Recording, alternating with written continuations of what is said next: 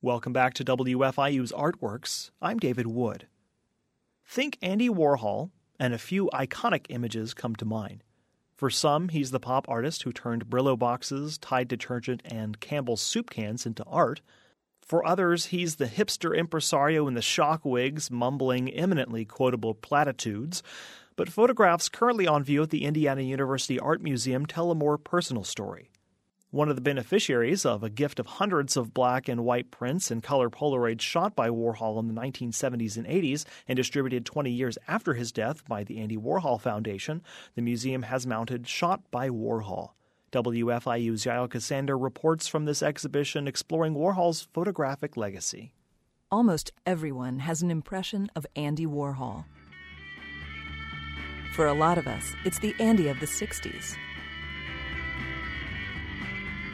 The IU Art Museum has taken pains to reconstruct an interior reminiscent of Andy Warhol's 1960s studio, the bastion of cool known as the Factory, with silver paint on the walls and rolls of aluminum foil wrapping the gallery's columns.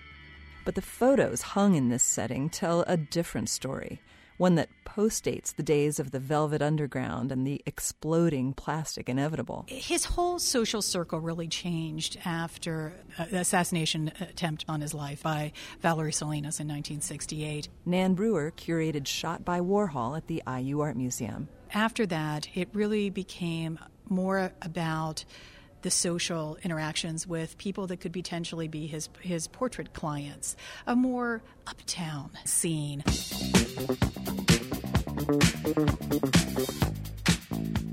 Is that oh it's Martha Graham. Well, it's Martha Graham, but you see another figure in a full length fur coat, and that is Liza Minnelli.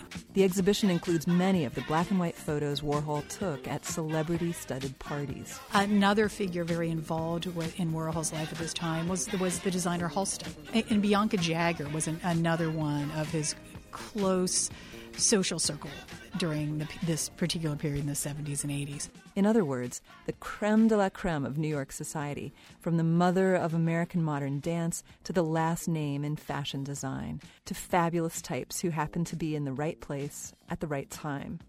A glamorous milieu that the rest of us could only glimpse at in the pages of Warhol's Interview magazine. But in these black and whites at the museum, personal snapshots never meant for exhibition, we can see past the glamour. Some of it is the, the lively world of Studio 54 but oftentimes it looks to be more the somewhat staid world of charity banquets, fundraisers. Yeah, these definitely look like bored partygoers at a fundraiser that's gone on just a little too long. Well, Andy had very odd eating habits. He didn't particularly like to eat in, in public. He was very choosy about what he he had to eat, and I, and I think he had a kind of a poor self image, so he was a little worried about what he would consume.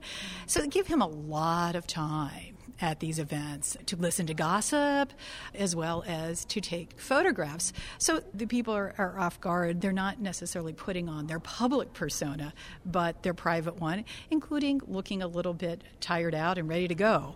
The fact that Andy had access to all these famous scenesters as friends and acquaintances, and that they could be relaxed around him, yields a photographic result that was very new at the time. This was way before TMZ, remember. We just weren't used to seeing celebrities looking like regular folks, let alone behaving badly. Unlike the paparazzi who were standing outside, kind of trying to sneak a glimpse at these people, Andy Warhol had a much different perspective. He was almost embedded in this society because he was considered a celebrity among celebrities. And, and he was always carrying a camera. In the midst of Le Tout New York, Andy hid behind his equipment. He liked to be part of the scene. He hated to miss anything. It's kind of that collector thing. He was very observant and he wanted to collect all these experiences. But he was oddly shy and quiet. He liked having a tool to allow him, give him a way to interact. And so people got used to, oh, that's just Andy. He's always there. The photographs attest that Andy did tirelessly show up at social functions but they also demonstrate the extent to which Andy negotiated his entire existence through the lens. Having shot over 150,000 black and white negatives between 1976 and his death in 1987, Andy's pictures serve as a visual diary of each day, whether the subject is a movie star, a hockey game, or a trash can, all of which turn up here. His black and white images really are more about his his life as art. He he really fashioned a lifestyle in his own character as his artistic production. And these black and white photographs really are his life. They're documenting every minute of his life. Shot by Warhol juxtaposes his black and white snapshots with the second stream of Andy's photographic production the Polaroids he took in preparation for the society portraits for which he became known the go to portraitist of the rich and famous in the 70s and 80s, was equally prolific when it came to shooting his clients. He would shoot around 100 Polaroids at a, sitting of his client, and at the end, they would often ask for, for those images. Could they have them? And he would say no. He actually kept them as he kept celebrity photographs. He collected these images. He would even sometimes have them um, sign their names, autograph them, and he kept them for his collection. Warhol had been obsessed with celebrities since he was a child, clipping out stock photos of movie stars and later using them in his work. A few copyright infringement suits, however, may have served as the impetus for him to take his own pictures of the stars. Eventually, the stars, along with bank presidents, society doyens, and anyone else who could afford the ultimate status symbol, would file into Andy's studio, subjecting themselves to an elaborate ritual. You would come in to the factory and you were invited to bring a friend. They would have a dinner set up there for you. It always was the same food. But Andy wasn't there. He came as kind of the great maestro, the impresario, at the very end. So it set up that anticipation for his arrival. And when he arrived, the friend would be sent away. The sitter, particularly if it was a woman, would be asked to remove her shirt and wrap herself in a red and white tablecloth that they kept in the studio for this purpose and be covered, be styled um, with, you know, style the hair, and also have often a white makeup put on the face that really evened out the features and any imperfections, and emphasize the eyes and the lips, which were where Andy thought you could capture their real beauty. He would take approximately 100 Polaroids, and then he would pick one with the sitter. They would mark it up to be sent off to the printer, who would trans- transfer the image into a silkscreen. Although the silkscreened portraits hang in living rooms and museums around the world, a sizable chunk of the original Polaroids that Andy saved from the sitting process belong to the IU Art Museum and are currently on display. So I see Ric Ocasek and Arnold Schwarzenegger and Dorothy Hamill and Bianca. Can you tell me well, some I of these others? The Wall of Fame. But yeah. but as you can tell, they weren't always that famous. Some of his clients, well, they they had reached a certain stature in their particular profession. Down here, we have Irma S. Mann. Well, you might not be familiar with Irma, but she was the first woman CEO uh, of an international advertising company. So, so she had reached a stature in her particular profession, and you know, again, it showed that you had made it, whether it was in in your celebrity, in your social status, or in in your financial means.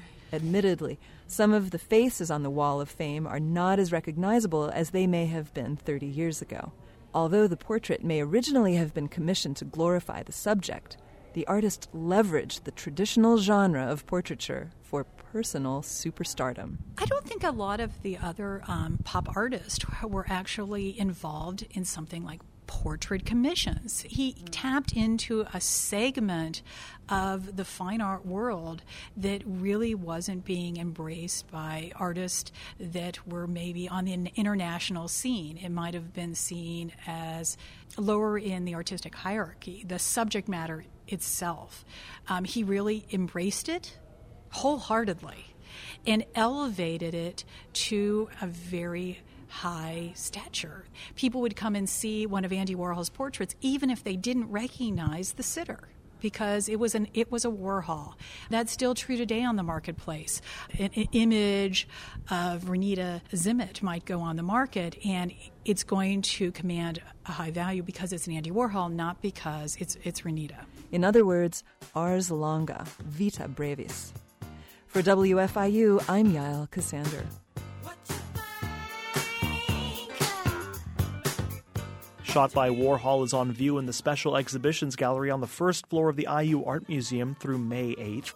We've got photos from the exhibition on our website at wfiu.org/arts.